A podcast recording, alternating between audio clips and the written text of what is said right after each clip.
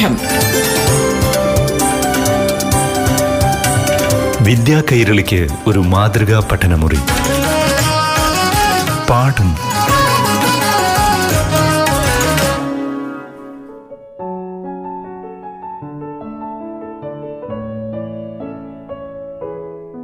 പ്രിയപ്പെട്ട കൂട്ടുകാരെ, പാഠം ക്ലാസ്സിലേക്ക് എല്ലാവർക്കും സ്വാഗതം. ഇന്ന് 7ാം ക്ലാസ്സിലെ അടിസ്ഥാനശാസ്ത്ര പാഠം കേൾക്കാം. ക്ലാസ് നയിക്കുന്നത് പാലക്കാട് ഭീമനാട് ഗവൺമെന്റ് UPSലെ അധ്യാപിക സബിത എം. നമസ്കാരം. 7ാം ക്ലാസ്സിലെ അടിസ്ഥാന ശാസ്ത്രത്തിന്റെ മറ്റൊരു ക്ലാസ്സിലേക്ക് എല്ലാ പ്രിയ കൂട്ടുകാർക്കും സ്വാഗതം. സുരക്ഷ ഭക്ഷണത്തിലും എന്ന അധ്യായത്തിലെ രണ്ടാമത്തെ ക്ലാസ്സാണിത്. കഴിഞ്ഞ ക്ലാസ്സിൽ നമ്മൾ ഭക്ഷ്യവസ്തുക്കൾ കേടുവരുന്നത് എങ്ങനെയെന്നും കേടുവരാതെ സൂക്ഷിക്കുന്നതിനുള്ള ചില മാർഗങ്ങളും പരിചയപ്പെട്ടു. ഓർമ്മയുണ്ടോ അതൊക്കെ? സൂക്ഷ്മജീവികളുടെ വിഘടന പ്രവർത്തനമാണ് ഭക്ഷ്യവസ്തുക്കൾ കേടുവരുന്നതിനുള്ള ഒരു പ്രധാന കാരണം.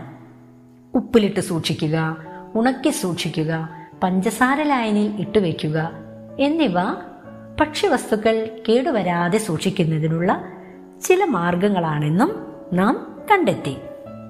ഇന്ന് നമുക്ക് ഭക്ഷ്യവസ്തുക്കൾ കേടുകൂടാതെ സൂക്ഷിക്കുന്നതിനുള്ള മറ്റു ചില മാർഗങ്ങൾ കൂടി പരിചയപ്പെടാം. ഉപ്പിലിട്ട് വെച്ച ആഹാരവസ്തുക്കൾ കേടുവരാതിരിക്കാനുള്ള കാരണം എന്തായിരുന്നു? ഉപ്പ് ലായനിയിലെ ഉപ്പ് ഭക്ഷ്യവസ്തുക്കളിൽ നിന്ന് മാത്രമല്ല, സൂക്ഷ്മജീവികളുടെ കോശങ്ങളിൽ നിന്നുപോലും ജലാംശം വലിച്ചെടുക്കുന്നു. കോശദ്രവ്യത്തിലെ ജലാംശം നഷ്ടപ്പെടുമ്പോൾ അവ നശിച്ചു പോകുകയും ചെയ്യുന്നു. ഇതുതന്നെയാണ് ഗാഢ പഞ്ചസാര ലായനിയിൽ സൂക്ഷിക്കുമ്പോഴും സംഭവിക്കുന്നത്. ഗാഢ പഞ്ചസാര ലായനിയിൽ സൂക്ഷിക്കുന്ന ഭക്ഷ്യവസ്തുക്കൾ ഏതൊക്കെയാണ്? നിങ്ങൾക്ക് ഏറെ പ്രിയപ്പെട്ട സ്ക്വാഷ്, ജാമ് ഇവയെല്ലാം ഗാഢ പഞ്ചസാര ലായനിയിലാണ് സൂക്ഷിക്കുന്നത്.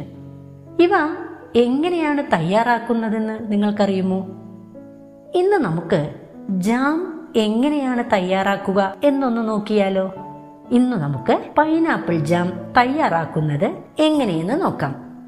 1 കിലോഗ്രാം പൈനാപ്പിൾ എടുത്ത് തൊലി കളഞ്ഞ് ചെറു കഷ്ണങ്ങളായി അരിഞ്ഞ് മിക്സിയിലിട്ട് അരച്ചെടുക്കുക. അരച്ചെടുത്ത പൈനാപ്പിൾ വേവിച്ച് കുറുക്കിയെടുക്കുക. അതിലേക്ക് 500 ഗ്രാം പഞ്ചസാര ചേർത്ത് 10 മിനിറ്റ് സമയം നന്നായി ഇളക്കുക. അല്പം തണുത്തതിന് ശേഷം 1 സ്പൂൺ നാരങ്ങ നീര് അതിലേക്ക് ചേർക്കുക. പൈനാപ്പിൾ ജാം റെഡിയായി. അപ്പോൾ നമ്മുടെ നാട്ടിൽ സുലഭമായി ലഭിക്കുന്ന പപ്പായ, മാങ്ങ, ചക്ക ഇവയെല്ലാം ഉപയോഗിച്ച് നമ്മുടെ വീട്ടിൽ നമുക്കും ജാം ഉണ്ടാക്കിക്കൂടെ? എല്ലാവരും നിങ്ങൾക്ക് ഇഷ്ടപ്പെട്ട ഏതെങ്കിലും ഒരു പഴം ഉപയോഗിച്ച് ജാം തയ്യാറാക്കി വിദ്യാലയത്തിലൊരു ഭക്ഷ്യമേള സംഘടിപ്പിക്കൂ. ഇനി ഭക്ഷ്യവസ്തുക്കൾ കേടുകൂടാതെ സൂക്ഷിക്കുന്നതിനുള്ള മറ്റൊരു മാർഗമാണ് നാം ചർച്ച ചെയ്യാൻ പോകുന്നത്. നിങ്ങളുടെ വീട്ടിൽ മിക്കവരുടെയും വീട്ടിലുള്ള ഒരു ഉപകരണമാണിത്. വെള്ളത്തെ മറ്റൊരു രൂപത്തിലേക്ക് മാറ്റിയെടുക്കാൻ ഈ ഉപകരണം കൊണ്ട് സാധിക്കും. ഏതാണ് ഉപകരണം എന്ന് മനസ്സിലായോ? Fridge, refrigerator. റെഫ്രിജറേറ്ററിൽ സൂക്ഷിക്കുമ്പോൾ ആഹാരവസ്തുക്കൾ കേടുവരാതിരിക്കാനുള്ള കാരണം എന്തായിരിക്കും? ഫ്രിഡ്ജിനകത്ത് പുറത്തുള്ളതിനേക്കാൾ താപനില കുറവാണ്. അതായത് വളരെ താഴ്ന്ന താപനിലയിൽ സൂക്ഷ്മജീവികൾക്ക് പ്രവർത്തിക്കാൻ കഴിയുകയില്ല. അവ നശിച്ചു പോവുകയല്ല ചെയ്യുന്നത്. അത് പ്രത്യേകം ശ്രദ്ധിക്കണം. പിന്നെയോ, വളരെ താഴ്ന്ന താപനിലയിൽ അവ പ്രവർത്തനരഹിതമാകുകയാണ് ചെയ്യുന്നത്. ഇനി റെഫ്രിജറേറ്ററിൽ നിന്ന് ഭക്ഷണ പദാർത്ഥങ്ങൾ പുറത്തെടുത്തു വച്ചാലോ? കുറച്ച് കഴിയുമ്പോൾ സാധാരണ നിലയിലേക്ക് താപനില മാറുമ്പോൾ സൂക്ഷ്മജീവികൾ പ്രവർത്തനം തുടങ്ങുകയും ചെയ്യും. അതിന്റെ ഫലമായി ആഹാരവസ്തുക്കൾ കേടുവരുന്നതിനും കാരണമാകും. അപ്പോൾ ഫ്രിഡ്ജിൽ വെച്ച ഭക്ഷ്യവസ്തുക്കൾ കേടുവരാതിരിക്കാനുള്ള കാരണം എന്തെന്ന് മനസ്സിലായോ? വളരെ താഴ്ന്ന ഊഷ്മാവിൽ സൂക്ഷ്മജീവികൾക്ക് പ്രവർത്തിക്കാൻ സാധിക്കുകയില്ല എന്നുള്ളതാണ് ഫ്രിഡ്ജിൽ സൂക്ഷിക്കുമ്പോൾ ആഹാരവസ്തുക്കൾ കേടുവരാതിരിക്കാനുള്ള കാരണം. കടലിൽ നിന്ന് മത്സ്യം കൊണ്ടുവരുന്നത് നിങ്ങൾ കണ്ടിട്ടുണ്ടോ? ആഴക്കടലിൽ മത്സ്യബന്ധനത്തിന് പോകുന്ന ബോട്ടുകൾ ദിവസങ്ങൾക്കു ശേഷമായിരിക്കും കരയിലെത്തുന്നത്. അവിടെ നിന്ന് മറ്റു സ്ഥലങ്ങളിലേക്ക് മത്സ്യം എത്തുന്നതിന് പിന്നെയും സമയമെടുക്കും. ഇത്രയും ദിവസം എങ്ങനെയാണ് മത്സ്യം കേടാകാതെ സൂക്ഷിക്കുന്നത്? വലിയ ശീതീകരണികൾ ഉപയോഗിച്ചാണ് വ്യാവസായിക അടിസ്ഥാനത്തിൽ മത്സ്യം, മാംസം എന്നിവ കേടുകൂടാതെ സൂക്ഷിക്കുന്നത്. ശീതീകരണികളിൽ നിന്ന് പുറത്തെടുത്ത് വിൽപ്പനയ്ക്ക് കൊണ്ടുപോകുമ്പോൾ മത്സ്യം ഇട്ടുവെച്ച പെട്ടികളിൽ ഐസ് കട്ടകൾ വെക്കുന്നത് കണ്ടിട്ടുണ്ടോ? സാധാരണ ഐസ് ഫ്രിഡ്ജിൽ നിന്നും പുറത്തെടുത്താൽ അത് പെട്ടെന്ന് ഉരുകിപ്പോകും. എന്നാൽ മത്സ്യങ്ങളിൽ ഇട്ടുവെച്ച ഐസ് പെട്ടെന്ന് ഉരുകിപ്പോകാത്തത് എന്തുകൊണ്ടായിരിക്കും? ചിന്തിച്ചിട്ടുണ്ടോ? അതായത് ഇത്തരം ആവശ്യങ്ങൾക്ക് ഐസ് നിർമ്മിക്കുമ്പോൾ വേഗത്തിൽ ഘനീഭവിക്കുന്നതിനും വളരെ താഴ്ന്ന താപനില ലഭിക്കുന്നതിനു വേണ്ടി അമോണിയം ക്ലോറൈഡ് ചേർക്കാറുണ്ട്. ഏതാണ് ആ രാസവസ്തു? Ammonium chloride. ഈ അമോണിയം ക്ലോറൈഡ് നമ്മുടെ ആമാശയത്തിൽ എത്തുന്നത് നമ്മുടെ ശരീരത്തിന് വളരെയധികം ദോഷം ചെയ്യുന്നുണ്ട്. അതുകൊണ്ട് തന്നെ മത്സ്യം വാങ്ങിയ ഉടനെ ധാരാളം വെള്ളം ഉപയോഗിച്ച് നന്നായി കഴുകിയതിനു ശേഷം മാത്രം മത്സ്യം വൃത്തിയാക്കി ഉപയോഗിക്കുക. പ്രത്യേകം ശ്രദ്ധിക്കണേ. വളരെ താഴ്ന്ന താപനിലയിൽ ആഹാരവസ്തുക്കൾ കേടുകൂടാതെ സൂക്ഷിക്കുന്നത് പോലെ തന്നെ വളരെ ഉയർന്ന താപനിലയിലും ആഹാരവസ്തുക്കൾ കേടുകൂടാതെ സൂക്ഷിക്കാൻ കഴിയും. വെള്ളം തിളപ്പിച്ചാറിയത് കുടിക്കണമെന്ന് പറയാറില്ലേ? അപ്പോൾ വെള്ളം തിളപ്പിക്കുമ്പോൾ എന്താണ് അവിടെ സംഭവിക്കുന്നത്? നമ്മുടെ ശരീരത്തിന് ദോഷകരമായ സൂക്ഷ്മജീവികളെ നശിപ്പിക്കാൻ ഇതുവഴി സാധിക്കുന്നു. അതായത് വളരെ ഉയർന്ന ഊഷ്മാവിൽ സൂക്ഷ്മജീവികൾ നശിച്ച് പോകുന്നു.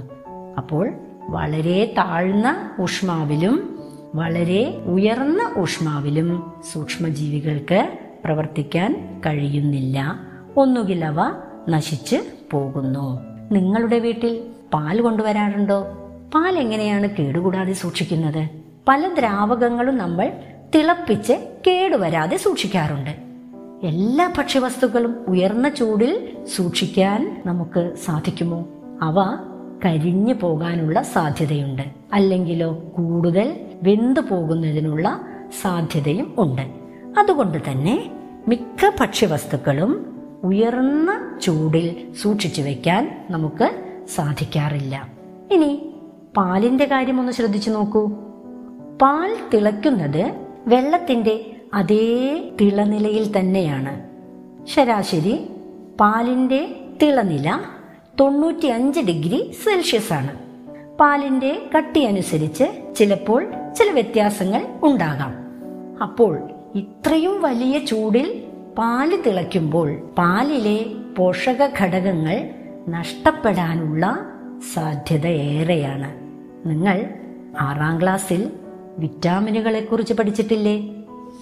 വെള്ളത്തിൽ ലയിക്കുന്ന വിറ്റാമിനുകൾ ഏതൊക്കെയാണ്? Vitamin B, vitamin C. അപ്പോൾ പാൽ ഉയർന്ന താപനിലയിൽ തിളയ്ക്കുമ്പോൾ അതിലെ വിറ്റാമിനുകൾ നഷ്ടപ്പെടാനുള്ള സാധ്യതയുണ്ട്. അതുപോലെ തന്നെ മറ്റൊരു പ്രശ്നമാണ് പാലിൽ ധാരാളം പ്രോട്ടീനുകൾ അടങ്ങിയിട്ടുണ്ട്. ഈ പ്രോട്ടീൻ്റെ സ്വഭാവത്തിന് അഥവാ ഘടനയ്ക്ക് മാറ്റം വരാനുള്ള സാധ്യതയും ഉണ്ട്. ചില പ്രോട്ടീനുകൾ പ്രോട്ടീനേ അല്ലാതായി മാറുകയും ചെയ്യും. അപ്പോൾ പാൽ തിളപ്പിച്ചെടുക്കുമ്പോൾ സൂക്ഷ്മജീവികൾ നശിച്ചു പോകുന്നുണ്ടെങ്കിലും പാലിൻ്റെ പോഷക ഗുണത്തിൽ ചെറിയ മാറ്റം സംഭവിക്കുന്നു. അങ്ങനെയെങ്കിൽ ഇത്തരം മാറ്റം സംഭവിക്കാതെ എങ്ങനെ പാലിലെ സൂക്ഷ്മജീവികളെ നശിപ്പിക്കാൻ കഴിയും? ഈ ആലോചനയുടെ ഫലമായാണ് പാസ്ചറൈസേഷൻ എന്ന രീതി ആവിഷ്കരിക്കപ്പെട്ടത്. പാഠം വിദ്യാ കൈരളിക്ക് ഒരു മാതൃകാ പഠനമുറി. പാഠം ഒരിടവേളയ്ക്ക് ശേഷം തുടരും.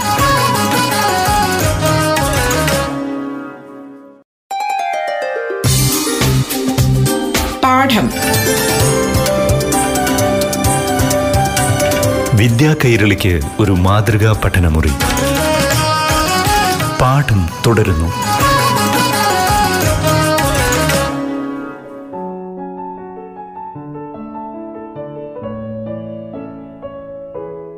എന്താണ് പാസ്ചറൈസേഷൻ? ലൂയി പാസ്ചർ എന്ന ശാസ്ത്രജ്ഞനെ കുറിച്ച് നിങ്ങൾ കേട്ടിട്ടുണ്ടോ? 1822 ഫ്രാൻസിലെ ഡോളിലാണ് അദ്ദേഹം ജനിച്ചത്. സൂക്ഷ്മജീവികളെക്കുറിച്ച് പഠനം നടത്തുകയും പകരുന്ന രോഗങ്ങൾക്ക് കാരണം രോഗാണുക്കളാണെന്നും രോഗാണുക്കൾ ഒരാളിൽ നിന്ന് മറ്റൊരാളിലേക്ക് പകരുമ്പോഴാണ് പകർച്ചവ്യാധികൾ ഉണ്ടാകുന്നതെന്നും അദ്ദേഹം കണ്ടെത്തി. രോഗപ്രതിരോധ മരുന്നുകളുടെ നിർമ്മാണത്തിലും അദ്ദേഹം പുതിയ തുടക്കം കുറിച്ചു. റാബിസ് നിങ്ങൾ കേട്ടിട്ടുണ്ടാകും, പേപ്പട്ടി വിഷത്തിനുള്ള വാക്സിൻ. അത് കണ്ടെത്തിയതും ലൂയി പാസ്ചർ എന്ന ശാസ്ത്രജ്ഞനാണ്. അതുപോലെ തന്നെ കന്നുകാലികളെ ബാധിക്കുന്ന ആന്ത്രാക്സ് രോഗത്തിനും പ്രതിരോധ മരുന്ന് കണ്ടെത്തി. അദ്ദേഹത്തിന്റെ ജീവിതം എന്നും നമുക്ക് പ്രചോദനമാണ്. ശാസ്ത്രലോകത്തിന് നിരവധി സംഭാവനകൾ നൽകിയ ആ മഹാപ്രതിഭയെക്കുറിച്ച് കൂടുതൽ വിവരങ്ങൾ ശേഖരിച്ച് നിങ്ങളുടെ ശാസ്ത്ര പുസ്തകത്തിൽ എഴുതണേ. അപ്പോൾ ഇവിടെ പാലിലെ പോഷക ഘടകങ്ങൾ നഷ്ടപ്പെടാതെ പാൽ കേടുകൂടാതെ സൂക്ഷിക്കുന്നതിന് ലൂയി പാസ്ചർ കണ്ടെത്തിയ രീതിയാണ് നാം ചർച്ച ചെയ്യുന്നത്. ആ രീതിയാണ് നേരത്തെ സൂചിപ്പിച്ചു, പാസ്ചറൈസേഷൻ. എങ്കിൽ ഈ പാസ്ചറൈസേഷൻ എന്ന രീതിയിലൂടെ എങ്ങനെയാണ് പാൽ കേടുകൂടാതെ സൂക്ഷിക്കുന്നത്? 15 മുതൽ 30 സെക്കൻഡ് വരെ 70 ഡിഗ്രി സെൽഷ്യസിൽ പാൽ ചൂടാക്കിയതിന് ശേഷം 10 ഡിഗ്രി സെൽഷ്യസിലേക്ക് വളരെ പെട്ടെന്ന് തണുപ്പിക്കുന്നു. താപീയ വികാസം എന്ന യൂണിറ്റിൽ വസ്തുക്കൾ താപം ലഭിക്കുമ്പോൾ വികസിക്കുന്നുവെന്നും താപം നഷ്ടപ്പെടുന്നതിനനുസരിച്ച് സങ്കോചിക്കുന്നുവെന്നും നാം മനസ്സിലാക്കിയിട്ടുണ്ട്. അപ്പോൾ ഇവിടെ പാൽ ചൂടാക്കുന്നത് 70 ഡിഗ്രി സെൽഷ്യസിലാണ്. അതിനുശേഷം വളരെ പെട്ടെന്ന് 10 ഡിഗ്രി സെൽഷ്യസിലേക്ക് താഴ്ത്തുന്നു. 70 ഡിഗ്രി സെൽഷ്യസിൽ ചൂടാക്കുമ്പോൾ സ്വാഭാവികമായും പാലിലെ സൂക്ഷ്മജീവികളുടെ കോശസ്തരം വികസിക്കുന്നു. വളരെ പെട്ടെന്ന് 10 ഡിഗ്രിയിലേക്ക് താഴ്ത്തുമ്പോഴോ അവിടെ വളരെ വേഗം സങ്കോചത്തിന് കാരണമാകുന്നു. ഇങ്ങനെ അതിവേഗത്തിലുള്ള ഈ താപവ്യതിയാനം മൂലം സൂക്ഷ്മജീവികളുടെ കോശസ്തരം പൊട്ടിപ്പോകാൻ കാരണമാകും. അങ്ങനെ അവ നശിച്ചു പോകുകയും ചെയ്യുന്നു. ഇപ്പോൾ നിങ്ങൾക്ക് മനസ്സിലായില്ലേ പാസ്ചറൈസേഷൻ രീതിയിലൂടെ എങ്ങനെയാണ് സൂക്ഷ്മജീവികളെ നശിപ്പിക്കുന്നതെന്ന്? ഇനി എന്തുകൊണ്ടായിരിക്കും ഈ രീതിക്ക് പാസ്ചറൈസേഷൻ എന്ന പേര് വന്നിട്ടുണ്ടാകുക? സംശയമില്ല, കണ്ടെത്തിയ ശാസ്ത്രജ്ഞൻ ലൂയി പാസ്ചറാണ്. അപ്പോൾ അദ്ദേഹത്തിന്റെ പേരിൽ നിന്ന് തന്നെയാണ് പാസ്ചറൈസേഷൻ എന്ന പേര് വരികയും ചെയ്തത്. ഇനി ഭക്ഷ്യവസ്തുക്കൾ കേടുകൂടാതെ സൂക്ഷിക്കുന്നതിനുള്ള മറ്റൊരു മാർഗം നമുക്ക് പരിചയപ്പെടാം. അതാണ് വായു നിബദ്ധമായി പാക്ക് ചെയ്യുക എന്നത്. പാക്ക് ചെയ്തു വരുന്ന ധാരാളം ആഹാര വസ്തുക്കൾ നമ്മുടെ വീട്ടിൽ കൊണ്ടുവരാറുണ്ട്. ഒട്ടനവധി സാധനങ്ങൾ, ബിസ്ക്കറ്റ്, റസ്ക്, ബദാം, അണ്ടിപ്പരിപ്പ് തുടങ്ങി ഒട്ടനവധി സാധനങ്ങൾ. ഇവ വീട്ടിൽ കൊണ്ടുവന്ന് പാക്കറ്റ് പൊട്ടിച്ച് കുറച്ചു ദിവസം വച്ചാലോ എന്താണ് സംഭവിക്കുക? സ്വാഭാവികമായും അതിൽ പൂപ്പൽ വന്ന് നശിക്കാൻ തുടങ്ങിയിട്ടുണ്ടാകും. അപ്പോൾ ഇവിടെ പാക്കിങ്ങിലെ ചില രീതികളാണ് സൂക്ഷ്മജീവികളെ അകറ്റി നിർത്താൻ സഹായിച്ചത്. സാധാരണയായി 3 തരത്തിലുള്ള പാക്കിംഗ് ആണ് ഉപയോഗിക്കുന്നത്. ഒന്ന്, വായു കടക്കാത്ത വിധം എയർ ടൈറ്റായി പാക്ക് ചെയ്യുന്നു. സാധാരണയായി ബിസ്ക്കറ്റ്, ബ്രെഡ് തുടങ്ങിയവയെല്ലാം ഇങ്ങനെ പാക്ക് ചെയ്തു വരുന്നതാണ്. ഇവ വായു കടക്കാത്ത വിധം പാക്ക് ചെയ്തതിന് ശേഷം അൾട്രാവയലറ്റ് രശ്മികൾ ഉപയോഗിച്ച് അണുവിമുക്തമാക്കുന്നു. ടിന്നിൽ അടച്ചു വരുന്ന ആഹാരവസ്തുക്കളും ഇത്തരത്തിൽ അണുവിമുക്തമാക്കിയാണ് നമ്മുടെ കൈകളിൽ എത്തുന്നത്. അപ്പോൾ അൾട്രാവയലറ്റ് രശ്മികൾ കടത്തിവിട്ടാൽ സൂക്ഷ്മജീവികളെ നശിപ്പിക്കാമെന്ന് മനസ്സിലായില്ലേ? ഇത് നിങ്ങൾ 6ാം അധ്യായത്തിൽ പഠിച്ചിട്ടുണ്ട്. ജലശുദ്ധീകരണത്തിനുള്ള ഒരു മാർഗമാണ് അൾട്രാവയലറ്റ് രശ്മികൾ കടത്തിവിടുക എന്നത്.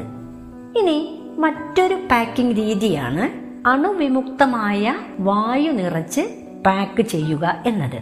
നിങ്ങൾക്ക് ഏറെ പ്രിയപ്പെട്ട ലേസ്, കുർക്കുറെ തുടങ്ങിയവയുടെ പാക്കിംഗ് രീതി ശ്രദ്ധിച്ചിട്ടുണ്ടോ? കൂടുതൽ വായു നിറച്ച് കുറഞ്ഞ അളവിലായിരിക്കും അതിലെ ആഹാരവസ്തു ഉണ്ടായിരിക്കുക. ഇവിടെ അണുവിമുക്തമായ വായുവാണ് ആ പാക്കിനുള്ളിൽ നിറച്ചിരിക്കുന്നത്. മറ്റൊരു പാക്കിംഗ് രീതിയാണ് വായു നീക്കം ചെയ്ത് പാക്ക് ചെയ്യുക എന്നത്. ബദാം, കശുവണ്ടി തുടങ്ങിയ പാക്കറ്റുകൾ നിങ്ങൾ ശ്രദ്ധിച്ചിട്ടുണ്ടോ? ആഹാരവസ്തുവിനോട് ഒട്ടിയായിരിക്കും ആ പാക്കറ്റ് നാം വാങ്ങുമ്പോൾ നമുക്ക് കാണാൻ കഴിയുക. ഇവിടെ വായു പൂർണ്ണമായും വലിച്ചെടുത്ത് വായു ശൂന്യമായാണ് പാക്ക് ചെയ്തിരിക്കുന്നത്. ഇപ്പോൾ 3 തരത്തിലുള്ള പാക്കിംഗ് രീതി മനസ്സിലായോ? ഒന്ന്, വായു കടക്കാത്ത വിധം പാക്ക് ചെയ്യുന്നു, പാക്ക് ചെയ്ത ശേഷം അണുവിമുക്തമാക്കുന്നു. പിന്നെയോ വായു നീക്കം ചെയ്ത് പാക്ക് ചെയ്യുന്നു. പിന്നെയോ അണുവിമുക്തമായ വായു നിറച്ച് പാക്ക് ചെയ്യുന്നു. നമ്മൾ നേരത്തെ സൂചിപ്പിച്ച ഉപ്പുലായനി, പഞ്ചസാര ലായനി, അതുപോലെ തന്നെ എണ്ണ, വിനാഗിരി എന്നിവ ദീർഘകാലം ഭക്ഷണ സാധനങ്ങൾ കേടുകൂടാതെ സൂക്ഷിക്കാൻ ഉപയോഗിക്കുന്ന ചില വസ്തുക്കളാണ്. അതുകൊണ്ട് ഇവയ്ക്ക് ഒരു പ്രത്യേക പേര് പറയും, പ്രിസർവേറ്റീവുകൾ. അപ്പോൾ എന്താണ് പ്രിസർവേറ്റീവുകൾ എന്ന് പറഞ്ഞാൽ? ഭക്ഷണ സാധനങ്ങൾ ദീർഘകാലം കേടുകൂടാതെ സൂക്ഷിക്കാൻ ചേർക്കുന്ന വസ്തുക്കളെയാണ് പ്രിസർവേറ്റീവുകൾ എന്ന് പറയുന്നത്. നാം പരമ്പരാഗതമായി നമ്മുടെ പൂർവികരായി നമുക്ക് പഠിപ്പിച്ചു തന്ന ചില പ്രിസർവേറ്റീവുകളാണ് വിനാഗിരി, ഉപ്പുലായനി, പഞ്ചസാര ലായനി, എണ്ണ തുടങ്ങിയവ. ഇവയ്ക്ക് പുറമെ സോഡിയം ബെൻസോയേറ്റ്, പൊട്ടാസ്യം സൾഫേറ്റ് തുടങ്ങിയ കൃത്രിമ രാസവസ്തുക്കളും ഇന്ന് പ്രിസർവേറ്റീവുകളായി ഉപയോഗിക്കുന്നുണ്ട്. ഇങ്ങനെ നമ്മുടെ വീട്ടിൽ എത്തുന്ന ഭക്ഷ്യവസ്തുക്കൾ കരുതലോടെ ഉപയോഗിച്ചില്ലെങ്കിൽ വളരെയധികം ആരോഗ്യ പ്രശ്നങ്ങൾ ഉണ്ടാകാനുള്ള സാധ്യതയുണ്ട്. അതുകൊണ്ട് തന്നെ ലോകാരോഗ്യ സംഘടന ചില സുരക്ഷാ മാനദണ്ഡങ്ങൾ നിർദ്ദേശിച്ചിട്ടുണ്ട്. പ്രധാനമായും 5 തരത്തിലുള്ള സുരക്ഷാ മാനദണ്ഡങ്ങളാണ് ലോകാരോഗ്യ സംഘടന നമ്മോട് നിർദ്ദേശിച്ചിട്ടുള്ളത്. ഒന്ന്, ഭക്ഷ്യവസ്തുക്കൾ പാചകം ചെയ്യുന്നതിന് മുമ്പ് നന്നായി വൃത്തിയാക്കുക. 2, പാചകം ചെയ്തവയും ചെയ്യാത്തവയും തരം തിരിച്ച് സൂക്ഷിക്കുക. ഭക്ഷ്യവസ്തുക്കൾ യോജ്യമായ രീതിയിൽ പാചകം ചെയ്യുക. സുരക്ഷിത താപനിലയിൽ സൂക്ഷിക്കുക. ശുദ്ധജലവും ശുദ്ധമായ അസംസ്കൃത വസ്തുക്കളും ഉപയോഗിക്കുക. ഈ മാനദണ്ഡങ്ങൾ കൃത്യമായി പാലിച്ചാൽ നമുക്ക് ഭക്ഷ്യജന്യ രോഗങ്ങളിൽ നിന്ന് രക്ഷ നേടാൻ സാധിക്കും. ചില ബാക്ടീരിയകളും വൈറസുകളും ഫംഗസുകളും ഭക്ഷ്യവസ്തുക്കളിൽ വളരുന്നത് ഭക്ഷ്യജന്യ രോഗങ്ങൾക്ക് കാരണമായി തീരും. അതുകൊണ്ട് തന്നെ ഭക്ഷ്യജന്യ രോഗങ്ങളിൽ നിന്ന് രക്ഷ നേടാൻ ലോകാരോഗ്യ സംഘടന നിർദ്ദേശിക്കുന്ന ഈ 5 മാനദണ്ഡങ്ങളും നാം കൃത്യമായി പാലിച്ചേ മതിയാകൂ. ഭക്ഷ്യജന്യ രോഗങ്ങളിൽ നിന്ന് രക്ഷ നേടാൻ ലോകാരോഗ്യ സംഘടന നിർദ്ദേശിച്ചിരിക്കുന്ന ഈ 5 സുരക്ഷാ മാനദണ്ഡങ്ങളും നാം കൃത്യമായി പാലിക്കുക. എല്ലാവരും റെഡിയല്ലേ? ഭക്ഷ്യസുരക്ഷയുമായി ബന്ധപ്പെട്ട കൂടുതൽ വിവരങ്ങൾ നമുക്ക് അടുത്ത ക്ലാസ്സിൽ ചർച്ച ചെയ്യാം. നന്ദി. ഇന്നത്തെ പാഠം ക്ലാസ് ഇവിടെ പൂർണ്ണമാവുകയാണ്. 7ാം ക്ലാസ്സിലെ പാഠഭാഗമാണ് കൂട്ടുകാർ കേട്ടത്. ക്ലാസ് നയിച്ചത് പാലക്കാട് ഭീമനാട് ഗവൺമെന്റ് UPSലെ അധ്യാപിക സബിത എം. പാഠം വിദ്യാ കൈരളിക്ക് ഒരു മാതൃകാ പഠനമുറി. പാഠം.